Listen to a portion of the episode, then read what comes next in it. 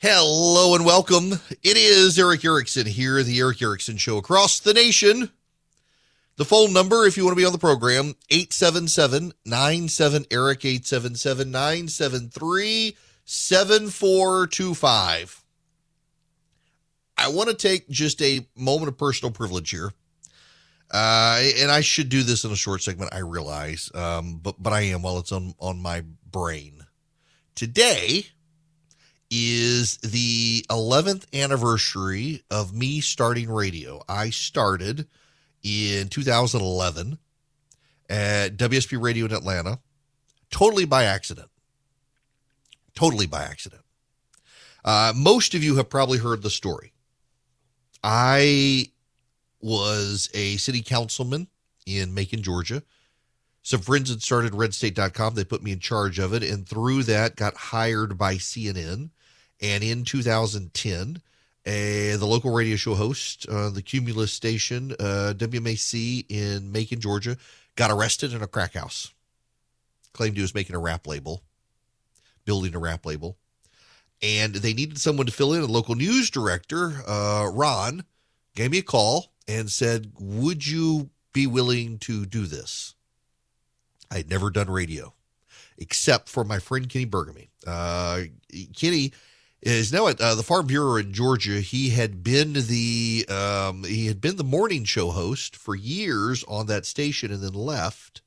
And he had allowed me to fill in one time for him the day after Christmas one year.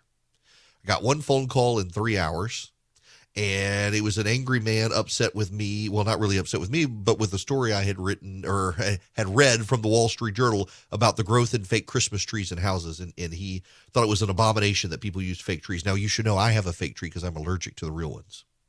That was the only experience i had filling on the radio other than i had come on a couple of times to talk about law and politics in the past. I'd even been a lawyer and then with red state but but just for segments not not for a three hour show and there was a board op there. God bless him. Uh, CT was a wonderful human being. He passed away last year, but he had a speech impediment, and I did not know he had a speech impediment.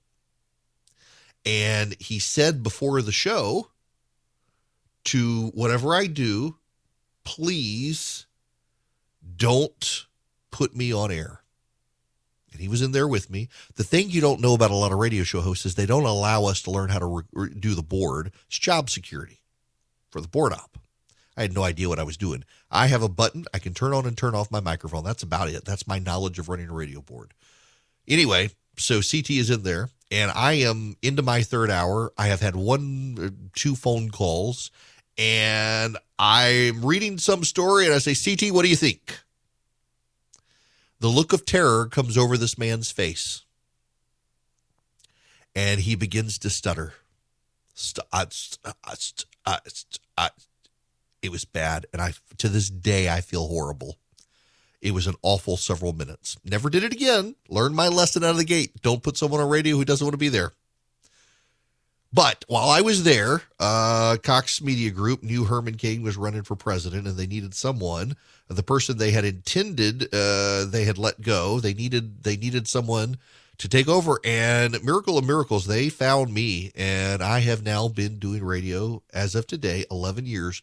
My first day on radio in Atlanta at WSB, it was nine to midnight. There was this ice storm that came through the city, shut the whole place down. I was coming back from an event in Kiawah Island and uh, for Red State drove up, dropped my family off, hit the road, drove up as the ice storm was happening. Uh, my car got frozen into the driveway of a hotel, couldn't get it off the ice for me to get to the studio. So I had to walk about four or five blocks. Uh, Shane Backler, who's who's still with us at WSB, uh, helped me run the board because the board op they had assigned for me, some guy uh, I can't remember what was his name, Ted or something, uh, could not be there. He was snowed in, and God bless Shane, he got me off the ground. Uh, he wound up having to stay mostly frozen in the office with his uh, then wonderful dog Bob, and I was able to finally get to a hotel. But one night I had to sleep on the floor at the office because I couldn't get out because the ice was so bad.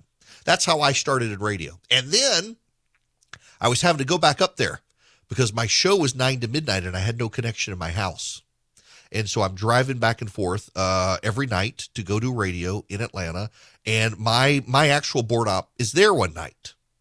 Now, this is a guy he had been, uh, those of you in Atlanta, if you know Scott Slade, he'd apparently been with Scott for a while, uh, was retiring. They asked him if he wanted to be with me. He said, sure, for those three hours.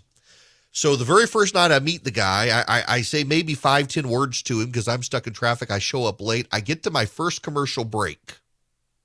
And through the glass, like right now, I can fire my buttons to trigger the commercials. I, I can do that. When you hear the sounder, it's me playing it. But at the time, I was not set up for that. I had to point to the guy through the window and point to him. And that was his signal.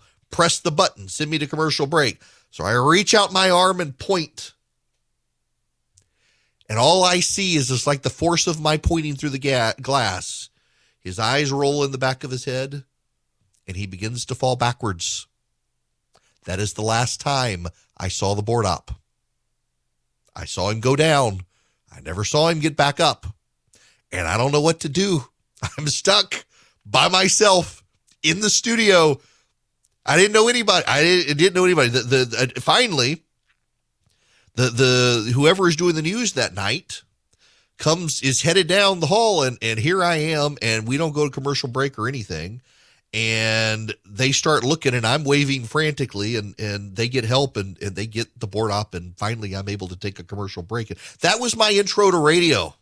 And then sadly, uh, Neal Boortz, who was at WSB that, that very next week, a Royal Marshall, his uh, producer engineer passed away and I had to fill in for Boortz. I, y'all, my, my intro to full-time radio was a trial by fire. I'll never forget that first week though, the ice storm, there were no phone lines. Everything had been taken out. And the pig farmer, my boss at the time, calls me one day that week. And he says, I just want you to know you've managed to do three hours of radio a night, nine to midnight, with no phone calls for a week. I think you'll do okay. I've been doing it ever since. It has been the craziest thing. It has been a real privilege. Uh, and, and I now to do national syndicated radio and I'm sure many of you don't care, but yeah, look, it's my show. I just, I just let, let me let me talk about this for a minute. I never intended to do this. I was going to be a miserable. I, you know, I I went to law school because I wanted to go to Washington, and I was working for Saxby Chambliss at the time on his campaign. The the then congressman from Georgia, he became senator, and he told me that a law degree is like an MBA in politics. You go to Washington, and a law degree opens all sorts of doors that otherwise don't open. In business, you get an MBA, you get doors open. In politics, you get a law degree, doors open. And sure, he was absolutely right. I went to law school, had no desire to be a lawyer, just wanted the degree to go to Washington and say, Here I am. I got the degree, let me in. And then I got married. My wife did not want to move to Washington, D.C. She does not like the big city. She didn't want to move to Atlanta.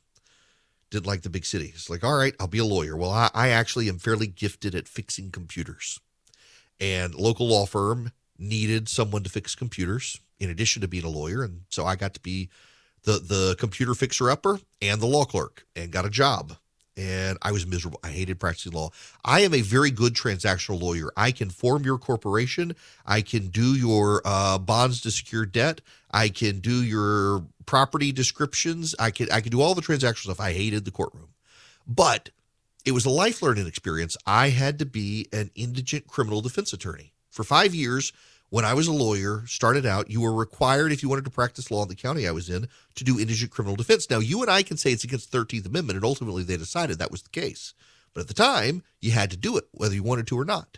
And it was the the just uh, some of the most awful, awful situations in society you'd ever seen and it made me forced me to relate to a world that I didn't even know existed a world of poverty a world of people who really are suspicious of the police because of race.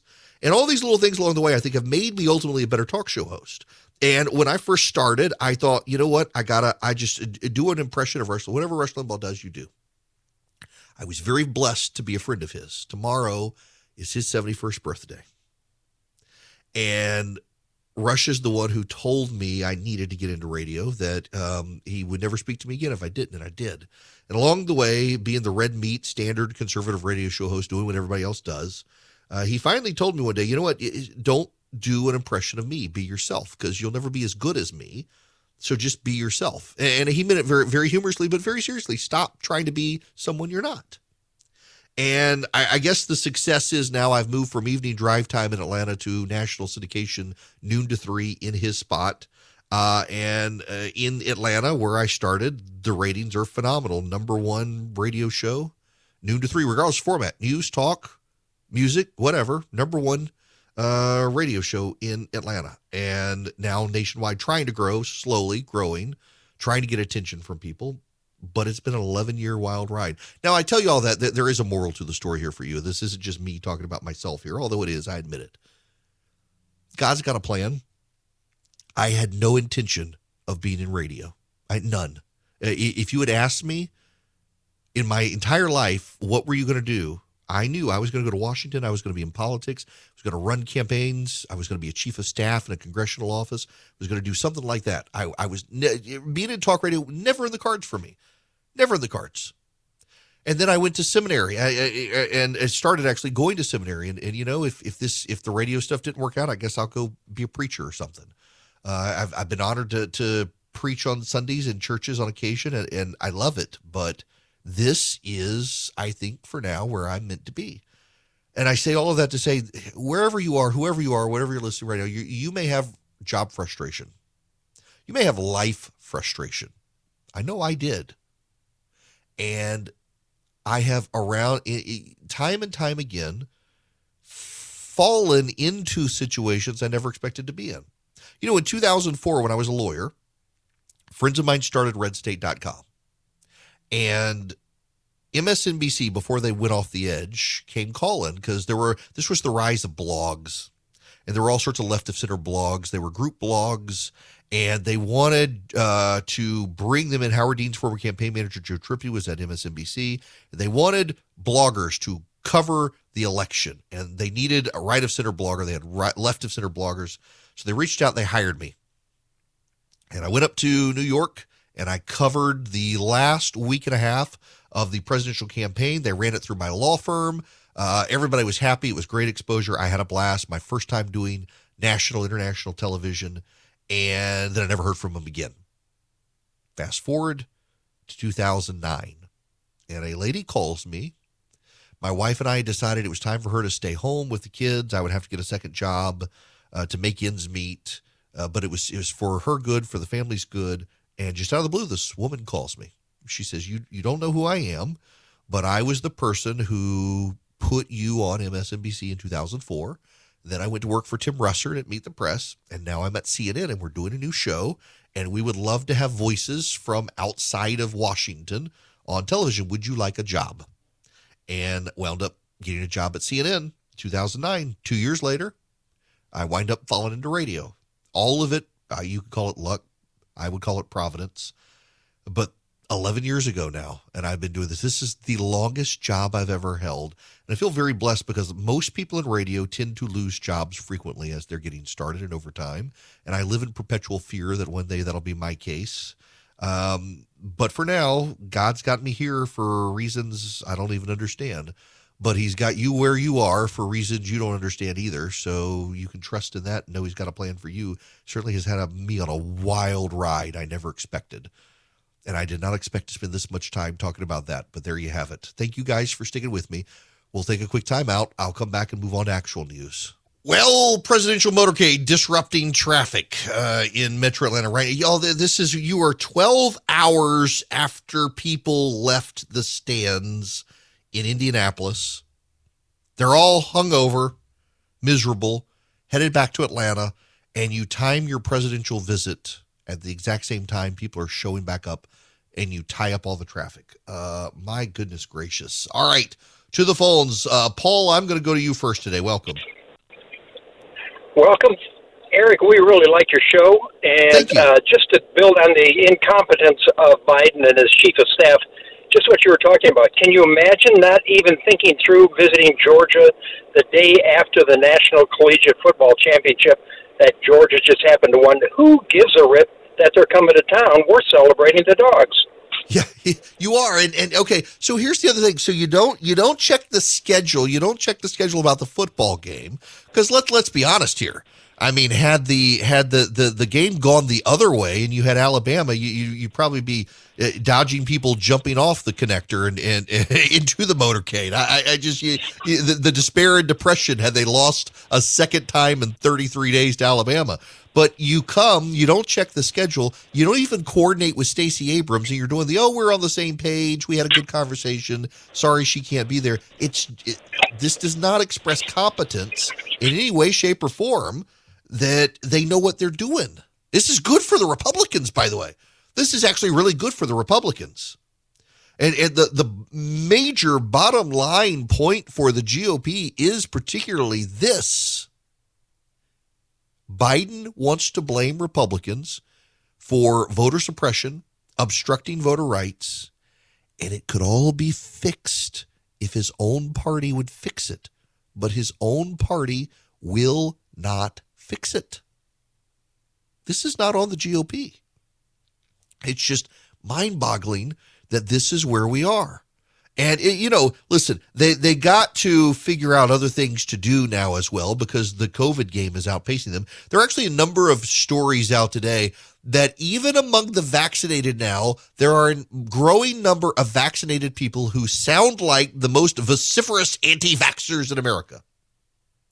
By the way, you know what the data shows that, And I got to correct myself on something yesterday. Uh, and this is ABC News' fault, actually. Uh, a lot of people were blaming conservatives, but ABC News actually edited out the interview.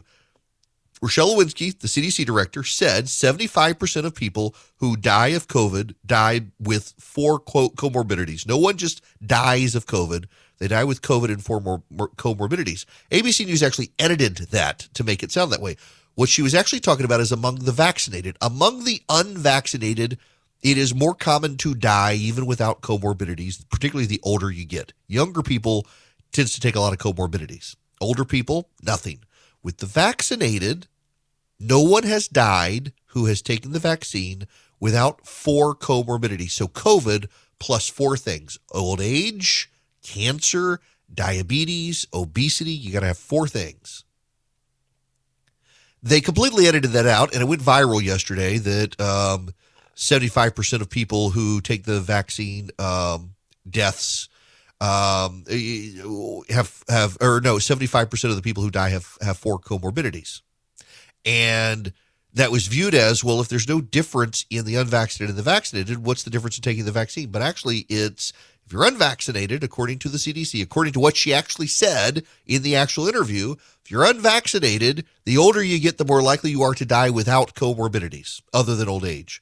But if you're vaccinated, no one who has died of COVID has died without four comorbidities. That actually means the vaccine is doing really well. That actually does mean the vaccine is doing good. But here's the problem this is not a conservative issue. Conservatives did not edit or mischaracterize Rochelle Walensky. A lot of people are blaming conservatives, but it wasn't conservatives. It was ABC News who edited it and made it more sensational. Made it more sensational. That's kind of a big deal that they did this. Uh, and will they be held accountable? They've apologized and they've released the full audio, and it's very clear she said what she said uh, and that they did mischaracterize it, but it went viral it blew up all over the internet, kind of like Politico saying Sonia Sotomayor was eating dinner with the Democrats after that mandate argument, when in fact it was uh, Chuck Schumer's wife. You get that out there on the internet, you can't pull it back. Being first, not accurate, is becoming more and more of a danger out there in America. When we come back, I want to talk about football, but not last night's game. Something else. Please stick with me. Hi there. It is Erick Erickson. Uh, moving back into all the stuff I was going to talk about until I decided to be selfish and talk about myself. Uh, um, the phone number here, if you'd like to be a part of the program, 877 973 7425. For some reason, I, I'm going to give you a statement of fact. And it is a statement. It really, actually, genuinely is a statement of fact. It is a true statement by any measure of what truth and fact are. It is truthful, it is factual, and yet it is highly, deeply, enragingly controversial to say what I'm about to say. Colin Kaepernick was not a great quarterback. He was a mid tier, mildly mediocre quarterback. That's just the truth. His record compared to others at the same time he was in the league, he was not at the top of the league. you would be excused for thinking otherwise, given the celebrity and fandom over Colin Kaepernick, who first began taking a knee and he revised his statements over time. First, it was really an anti police statement, and then it became about injustice in America. And he swept things through the National Football League, getting others to take knees in other sports. And it became actually to the point where, like, for example, in women's American women's soccer, the players who were not taking knees were getting harassed for not being woke enough. It coincided at a moment where liberals were frustrated with Donald Trump as president and frustrated with lack of progress on issues they cared about. You had the first black president of the United States, and he did not advance progressively enough for them, and they were furious. And it became a thing. And then the NBA got into it and pushed it even further. The NBA got into it. The NBA got even more woke than the National Football League. And then it got to a point of hypocrisy with the NBA where they refused to say anything in defense of China, uh, Chinese citizens, and, and Hong Kong dissidents because they wanted to protect their money with China. And now, with the exception of Major League Baseball's nonsensical decision to move the All Star game out of Atlanta because of uh, Georgia passing election reform, and Stacey Abrams, you will recall, urged a boycott, and then when it actually happened, USA Today allowed her to revise her op-ed and say, "I wasn't really asking for an actual boycott, just in spirit a boycott." And that will probably cost her the 2022 election in Georgia. That alone. But I bring all of this up, starting with Colin Kaepernick, who is is Nike is continuing to lecture all of us on human rights and using him as the person who lectures us while refusing to do anything to deal with the Chinese situation, refusing to do anything for human rights in China. The hypocrisy knows no bounds. But I bring it all up because over this past year, whether it is Major League Baseball or the NFL or now college football. The lack of politics has been refreshing. You can't always escape it.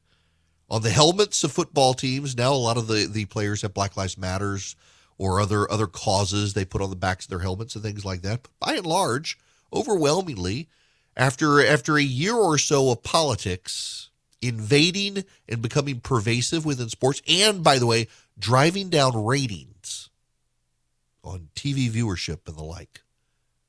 Suddenly, we're back to nonpartisan football. Now, let's not kid ourselves. A lot of this has to do with Joe Biden won the presidency. And should a Republican win in 2024 or the Republicans win this year, it may be back next year. But there's the problem with that. If the politics comes roaring back because the Republicans win, it becomes even more discrediting to their causes because then it really is a partisan thing. It's not a it's not a cause, it's a partisanship thing. And it's very easy for people these days to conflate partisanship and causes that I, I, believe in voting rights, therefore I must be a Democrat, some sort of thing. But it's also very, very easy for the public at large and the fans to realize, oh, you're a hypocrite. You only care about these issues when people I like get elected, and it causes more problems. For this year, in politics, this nation has been really divided. In the last number of years, we have been more and more and more and more divided. It's just true. We have. You know it. Sports has been one of the few things this year that has reconnected people together. Last year, even sports was divisive. Last year, the year before in particular, highly divisive. Highly divisive but suddenly everybody is on the same page. It was remarkable last night. I I have some friends. They were not at my house, but I have friends. Uh, a, a very hardcore committed conservative was with his friend who is a hardcore progressive. The the I, I thought it was funny. I had two friends I saw on social media who uh, went to college together. One of them is a uh, preacher, and the other one is a gay rights activist. And they've known each other forever, and they were together out of state watching the game together. finding common ground in football. And I got to tell you, I like that. I, I like people being able to return to find some level of common ground and the unity when it comes to sports. People are way more engaged with football this year than they were in the last couple of years. But now there's something else too. There's other data out. And it's a, a what is it? It's a Pew survey. Do you know that uh, 30% of progressives, 30% of self described progressives believe that voices they oppose should be silenced. 30%. Almost a third of progressives believe that voices they oppose should be silent. In reality, in reality, about uh, or I'm, I'm sorry, I'm, now I'm, I'm getting all my numbers crossed here. The, the 30% of progressives believe voices should be silenced. 60% of Republicans, 60% of Republicans, almost two thirds of Republicans believe that disproportionately Democrats and progressives want to silence voices. So the reality is only about a third of progressives want to shut people down they disagree with.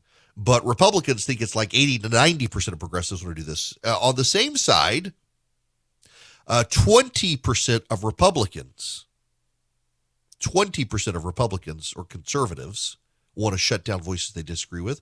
Progressives think it's about 80% of Republicans. Now, here's the catch this is a survey of online people. Progressives think Republicans are more censorious than they are. Republicans think progressives are more censorious than they are. The longer you stay online, the more those divisions fire up and keep up. The longer you're online, the longer you're engaged online, the more you have a hardened heart towards the political opposition. And you know, if you only see people online and what they do, I can kind of get it.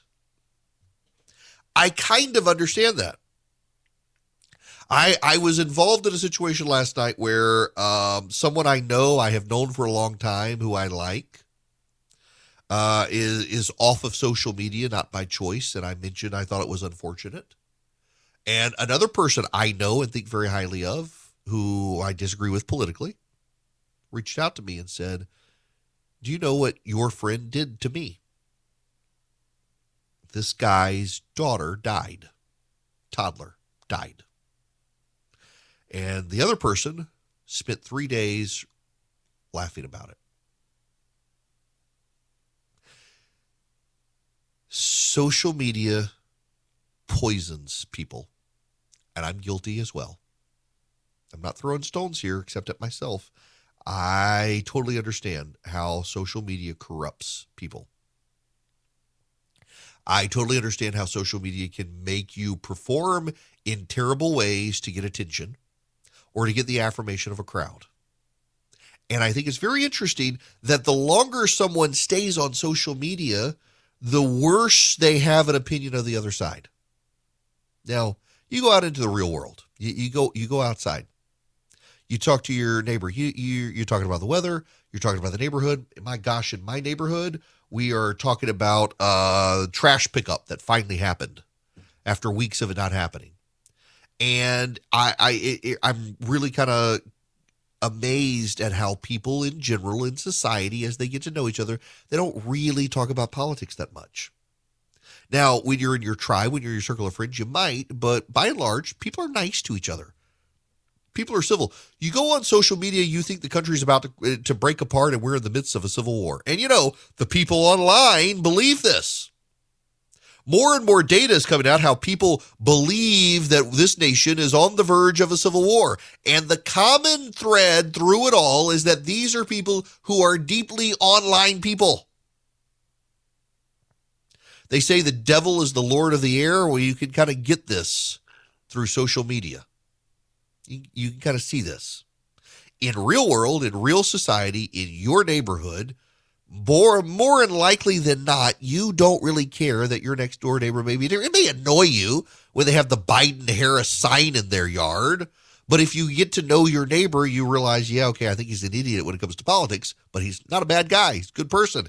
He'll take care of my house when I'm out of town. I'll take care of his house when he's out of town. It really is just just a, a crazy divide that we have because of people on social media. And, and you saw this for a while as those online activists poured their hearts and soul into Colin Kaepernick's cause or against it in football and radicalized people and turned football into some sort of political messaging that then spilled over into other sports. And now something's caught again. And yes, I admit again, it, it, a lot of it is that their side won the election with Biden, whether you think he won or not. He's president now. And it calmed them all down. And when he loses, when the Republicans come back, it'll fire them all back up. But for this moment in time, this brief moment in time, we should savor the fact that politics kind of got out of a lot of sports by and large. It's not as in your face. It's still there. It's not as in your face. But what I think is more important here is that a lot of people, the longer they stay online, the more political they become. And the more they have hard hearts towards people who disagree with them, and the less likely they are to truly know what their opponents, their political opponents, think. They're more likely to think of them as enemies, not opponents. And when you get out of the real world, you get out into America, you actually start meeting people realize they got different problems. They, they actually have different problems. Uh, Americans are not worried about fighting another civil war right now. They're worried about getting bread at the grocery store. They're worried about filling up their car. They're worried about their kids' education. They're not worried about the stuff people on social media get really fired up about. They just don't care. And the moral of the story here, honestly, is get off social media more. Now, I use it, and you know, it's one of those, those damnably frustrating things for me as I'm trying to grow a syndicated show. And, and you know, even as I write books and go to book publishers, they want to know how many people do you have? How, how, how many book sales? Uh, how many how many followers do you have? Uh, how often? What's your engagement? What's your reach on social media? Twitter is a hellhole that sucks your soul we would all be better off getting as far away from it as possible. Some of us can't. Those who can should. Because as our society more and more resembles social media, we get things like Colin Kaepernick and politicized sports. But as people get away, as people calm down, as people step aside, as people breathe and learn who their neighbor actually is offline, not their not their online neighbor, their actual real world neighbor, that guy you sometimes hear in his backyard you tend to hate people less. And maybe we should be doing that more and more. Love your neighbor, scripture says. You actually got to meet them. So then you find out you don't really want to love them, but you still have to. But you got to meet them first. And that would be a good thing if we did. I mean, seriously, I know it's a wild idea, but maybe we should all like go knock on the door and meet our next door neighbor and realize, oh, it's not the boogeyman.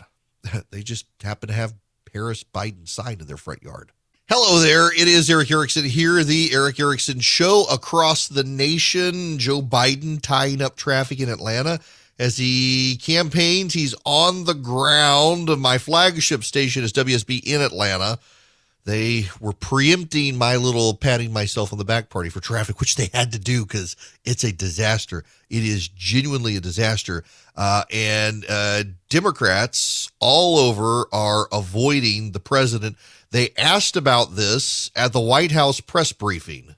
If, if the president's uh, poll numbers are where they at, uh, et cetera, uh, that, that w- will not want to be seen on the campaign trail with him, um, what is the president's uh, feeling about that, and, and how would he approach that situation? I think we're talking about a hypothetical that doesn't yet exist. I mean, I would say that the vast majority of uh, members uh, who may face challenging races are people who have advocated for the president's agenda, whether it's the bipartisan infrastructure bill or his commitment to lowering costs for Americans across the country. So, not going to speculate on politics, but also I haven't seen evidence of that at this point in time. You you haven't seen evidence of that at times. Uh, a hypothetical that doesn't exist. Literally, Democrats are avoiding being on the campaign trail today. That was, uh, by the way, a, bo- a board Air Force One. But wait but wait, there's more. This also audio coming out of Air Force One as they as they're headed to Georgia. This is not the message they told us would happen. There is additional data that is coming out tomorrow, uh, and we certainly anticipate. Um, forecasters generally expect elevated inflation tomorrow. especially for the year over year measure, which includes high inflation from nearly a year ago when the economy was reopening. This in part reflects the fact that we continue to see consumer price increases for used cars. Ah, uh huh. So we're going to see elevated inflation for some. time. I thought it was transitory. I thought it was transitory. Really? He thought it was transitory. White House thought it was transitory. Joe Biden thought it was transitory. The Democrats were saying it was transitory. And now along comes uh, the Federal Reserve saying, yeah, it wasn't really transitory. Uh, my gosh. Oh, wait, what is this? Hang on a second. Hang on, hang on, hang on, hang on. Yes, look, it, it's it's not just me. It's not just me. Uh huh. Uh. Uh uh uh uh huh. Yes. Yeah, Joe Scarborough got a clue on this one. Joe Scarborough, Morning Joe. By the way, I so much disagree with so much of, of Joe these days on politics, but I've known him forever and I really like the guy and, and I try not to criticize him. Uh, I don't like to criticize people. I like to criticize ideas these days. I used to be a bomb thrower like that, but I've turns out that some of these people are actually very nice people, even if I disagree with them. But nonetheless, this is him talking about Abrams. It's not just me. See, I told y'all it wasn't a political point. Joe gets this. My analysis, though, though uh, worldly uh, weary while giving it, uh, Jonathan Lemire is not about Stacey Abrams. I'm not criticizing Stacey Abrams here. I am making a comment about the political standing of Joe Biden as seen from a woman who's running for governor of Georgia and wants to win that election. I'm not, I mean, politicians show up with presidents when they have 52% approval ratings. Politicians don't show up with presidents when their approval ratings may be in the 30s in a state where they or want to be elected there's another governor. reason. Or you're getting the tires rotated, and right now in the middle of COVID, that's kind of hard. I mean, I just don't know. I would say this about like whatever. This is uh, this is politics 101. I find it fascinating, and it speaks less to Stacey Abrams. It really does than it does what she perceives Joe Biden's political standing to be in the state of Georgia right now. That she's not showing up at an event that was custom made for her. Yes, yes. Yes, Joe gets it. It really was an event custom made for her, and she's not gonna be there. This has everything to do with Joe Biden's unpopularity in the state of Georgia. You do not put albatrosses around your neck and walk around in downtown Atlanta. That's essentially what she would be doing if she were there with Joe Biden. The fact that the Democrats staged this event and it is collapsing around them as it happens is nuts to me. This is political malpractice. You know what else is? Fauci and Walensky in the Capitol Hill today. Wait till you hear this audio. And you thought these last two years were crazy. Welcome to 2022. It's coming up and nothing makes sense still, especially in business. If you're a small business owner, good luck getting financing from a big bank right now. I can offer you a fantastic solution if you're looking for $750,000 or more in financing for your business. First Liberty Building and Loan. Let's say you want to buy a new building or you want to refi existing debt or you want to buy a company. Basically, you see opportunity for your business to grow, but you've hit a wall with the mega banks getting financing. That's where First Liberty Building and Loan and my friends the Frost family come in. They solve small business financing problems better than anyone I've ever seen. They say yes, where big banks say no. It's that simple. Look, just do this. Spend 10 minutes with them Call them, First Liberty Building and Loan. Say Erick sent you. In 10 minutes, you'll know if you're a good fit for their program. Go to firstlibertyga.com. That's firstlibertyga.com. They help small businesses nationwide in all 50 states. Firstlibertyga.com.